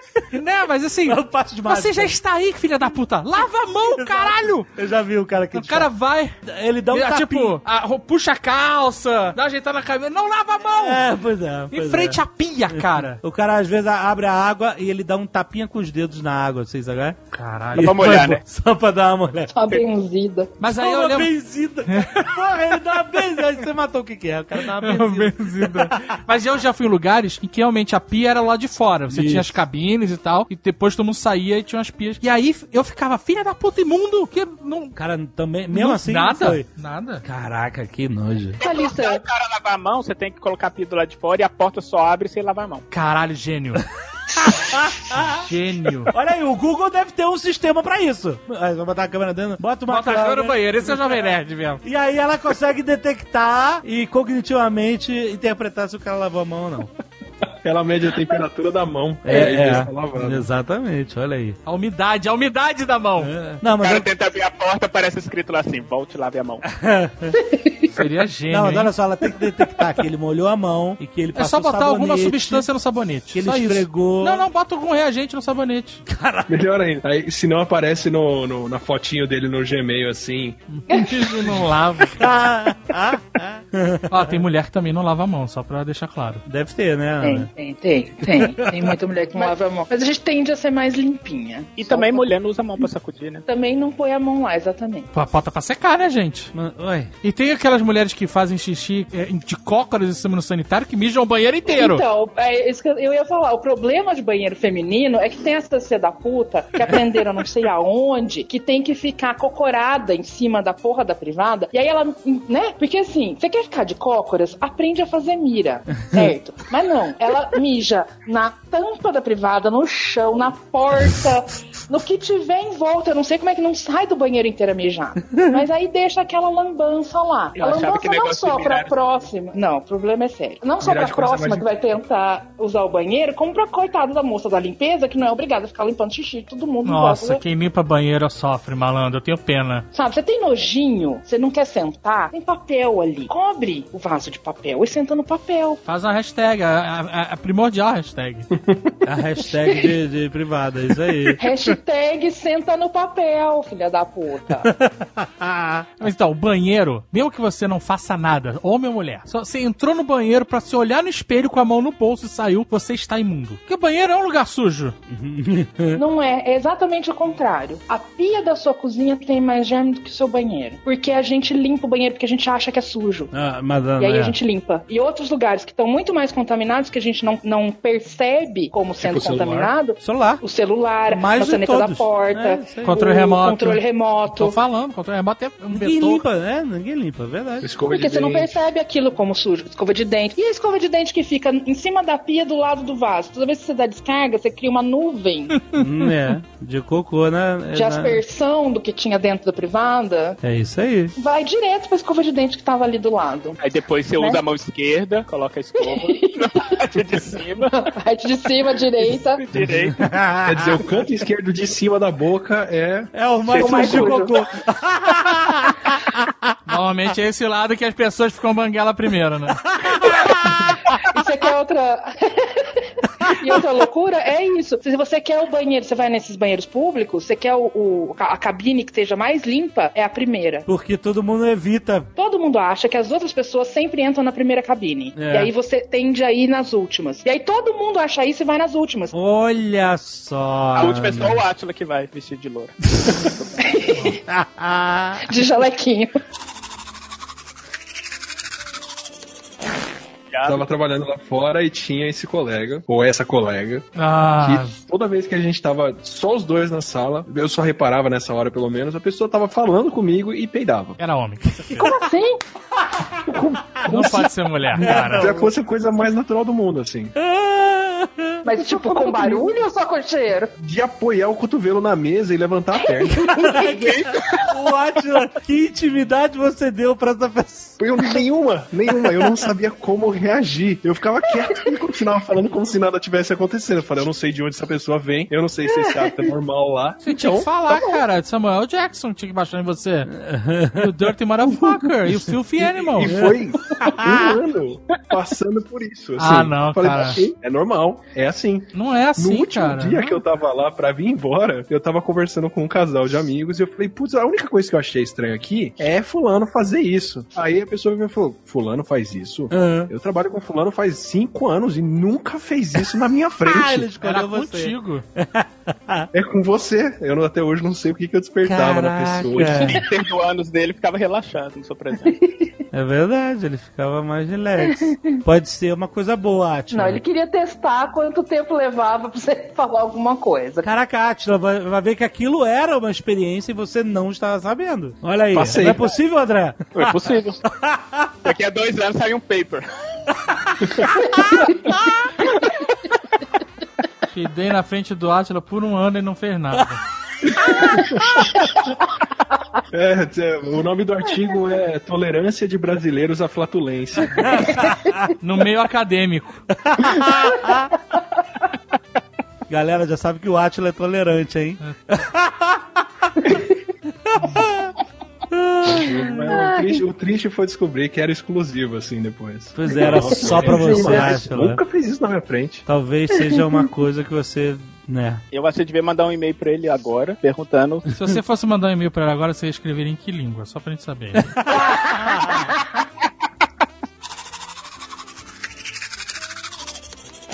Culturas são diferentes porque existem mudanças no ambiente. Algumas coisas que funcionam em determinados ambientes não funcionam em outros. E aí Quando isso vai, no vai é sendo. tão Exato. No Brasil, a gente tem que tomar dois banhos por dia no verão. E aí vem os gringos pra cá e acham aquilo um absurdo. Como assim vocês tomam dois banhos por dia? Porque senão a gente. Não, meu, meu primo, meu primo é minha família é espanhola, né? Minha, ascendência. E a família do meu pai, ele vivia numa roça lá no- na Espanha. E é um frio do cacete. E as casas não tinham calefação o ano inteiro. E o banho era um negócio, quando era semanal, era um luxo. Exato. E o meu primo morava no Brasil e mudou pra Espanha. E aí ele passou a tomar banho diário e ele falou: Nego achava que eu era um alienígena. porque eu tomava banho todo dia, porque lá não era o hábito. Aliás, esse é o número um da lista do BuzzFeed. Brasileiros tomam, às vezes, dois banhos por dia. Já me perguntaram lá, eu fiquei hospedado hospedado num. Não era nem um hostel, né? Eu fiquei hospedado num- numa casa lá e o landlord veio perguntar. Ele falou: Olha, eu ouço o chuveiro ligado todo dia aí, tá, é normal, tá tudo bem. Tem mais alguém morando com você que eu não sabia. Olha aí, Atila. Quem era? Então, aí a diferença é quando troca o ambiente, que nem o seu primo que foi morar na Espanha, e aí tem o tal do choque cultural. É isso, é um hábito que a pessoa carrega, porque aqui sempre funcionou, e aí chega lá e é completamente contrário a tudo que todo mundo faz. Sabe a fama do francês de fedorento? Não é porque ele não toma banho. Talvez não tome. Mas não é exclusivamente pela falta de banho. É porque eles usam a roupa Uhum, e no final do dia eles não lavam ela. uhum. Eles reusam alguns dias depois ou no dia seguinte. Aham. E a roupa vai acumulando aquele CC de vários dias, sabe? qual é? Uhum. Então não é só a falta de banho exclusivamente, é o cara que Fica na roupa. eh, os apa- micro apartamentos que não tem espaço pra ter uma máquina de lavar ou um tanque ou o que seja, o cara não tem, tem preguiça de lavar na rua ou lava uma vez por semana e ele vai reusando a roupa várias vezes. Caraca. A água e energia elétrica é muito cara na Europa, porque tem pouca, é escassa. Então Verdade, é muito também. caro. Então não dá pra você tomar banho quente todo dia, pra você lavar roupa todo dia, usar uma vez e lavar. Então essas coisas vão criando essas culturas que são completamente diferentes da nossa. Eles não sentem o cheiro, eles estão habituados a isso. Na França tem no desodorante de 96 horas, mano. Eu acho um absurdo aquele de 48 horas. Toda vez que eu olho pra aquilo, eu falo, mas quem precisa de 48 horas? Você não vai tomar banho? Mas é exatamente 96. por Não, causa mas aí você faz o combo. Você usa o de 48 e o de 12, você pode ficar 60 horas sem banho. 96 é uma argamassa. Agora, olha só, tem uma aqui que a gente vai achar estranho saber que isso é estranho pra outra pessoa. No Brasil, abacate é comido como uma fruta, É fruta, é doce. com açúcar e tudo. É. Uhum. Uma vez eu falei que nos Estados Unidos que eu gosto de tomar vitamina de abacate, eu olhava pra minha cara e falei assim, qual que é o seu problema? É, que nem alguém chegar pra gente e falar que vitamina de chuchu é uma delícia. Que chuchu É, batido exato. com leite condensado é a melhor coisa, que- porque pra eles é, é. um legume, pra gente é uma fruta. Exatamente. É bizarro, né? E eles acham estranho. A gente, a gente nunca tinha nem imaginado. Mas o americano tem mania também de botar abacate em tudo, é uma merda. isso. Tudo. Ah, Fala é verdade, sério. bota Pode comer um, uma porra de um sushi sem ter um abacate no meio. Aqui, ó, e essa é clássica. Brasileiro tá fazendo uma festa, fala para as pessoas chegarem nove da noite, eles, eles chegam duas horas depois e todo mundo acha que isso é normal. é isso aí. É porque o brasileiro tem essa questão com a pontualidade. Que, que gringo não tem. Gringo É, se você fala assim, vai lá, É, não- é. Negócio do horário pra, pra gringo é Horário é foda. horário, é isso aí. E eles são muito formais, né? O brasileiro é bem mais informal Uhum. nas É, relações. exatamente. Eu sou pontual. Tanto que eles acham estranho a gente terminar textos e e-mails com beijos ou abraços de pessoas que você nem conhece. Às vezes eu acho esquisito também. É beijo é um pouco demais, mas abraço, ok. Abraço, ok. É. Vê- eu já acho esquisito chamar a pessoa por um apelido que, tipo, sabe? Sei, Azagal, sei. Não, Azaghal não é apelido, é nome artístico. É nome artístico, é diferente. Não, eu estou falando, o nome da, da pessoa é, sei lá, é Larissa. E aí todo mundo chama ela de Lá, por exemplo. Eu já acho Lari, awkward. Depois lá. É, eu- mas eu acho esquisito já. Eu chamo pelo nome, fulana. É, mas aqui- a gente, aqui- exato, a gente chama pelo nome. Mas se você for pro, principalmente nos Estados Unidos e na Europa, você tem que chamar pelo sobrenome. É doutor fulano de tal, entendeu? Aí sim. Puta merda, é isso que eu quero. Aqui, às vezes, até o nome. A gente, a gente chama a pessoa achando que é o nome, mas aí quando a gente vai ver, por exemplo, no documento, o nome da pessoa é muito diferente. Por exemplo, eu tenho um amigo, ele chama Stan. Aí todo mundo chama ele de Stan. Mas eu fui ver na carteira dele uma vez, na verdade o nome dele é Stanley. E todo mundo chama É, de Stan. Wilson, o William Gates, que é Bill É. Gates. Bill Gates. Ou Hank. Hank geralmente é o William também. Ou Hank. Hank? É. Hank William? Caraca! O Hank, o Hank Green é William Green, o nome dele. Nossa É o senhora. apelido, é o nosso Zeca, sabe? O cara chama Pô, então o William tem dois apelidos, que Bill também é. Tem. Tem vários, tem Bill, tem Will, tem Hank, tem vários outros. Will também. É que nem. verdade. o- Então, é, é tipo o José americano, que tem Zeca, Exato. Zé. tem Zé, Zezé. Eu só tenho, Zezé. Zezé.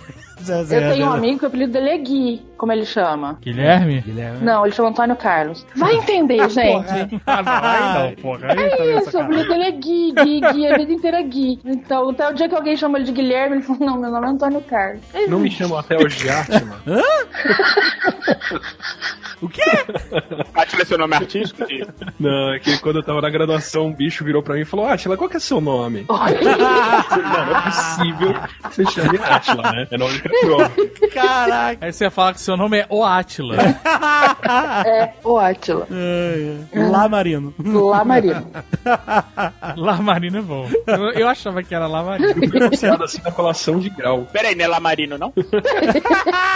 Não, é um I maiúsculo, que é só um traço. Yamarino. Mas ele podia botar a serifa, né? Só Também. que esse, esse- Não, mas se você escrever no e-mail. Eu vou ter que mudar pra Y. Aí ia ficar bom. Y, é verdade. Põe Y no Atila também. E dois L's, e dois L's. Muda pra Stephanie, filho, que acabou o problema. Pô, Stephanie é nome É. Falhar. Tem PH 2N 2Y? Senão não vale. Nossa. S-T-E-P-H-A-N-I-E. Não, tá faltando um N. Primeiro dia lá fora, assim, eu fui conversar com alguém. Fui conversar com alguém, tava muito sozinho. Caraca, coitado do lado. Depois de 19 dias, eu fui falar com Depois de 19 alguém. dias. É, fui, no, fui no sopão da igreja e consegui conversar com um cara que morava na estação de trem. Não tinha ninguém pra conversar e quando ele arrumou, o cara só fica peidando.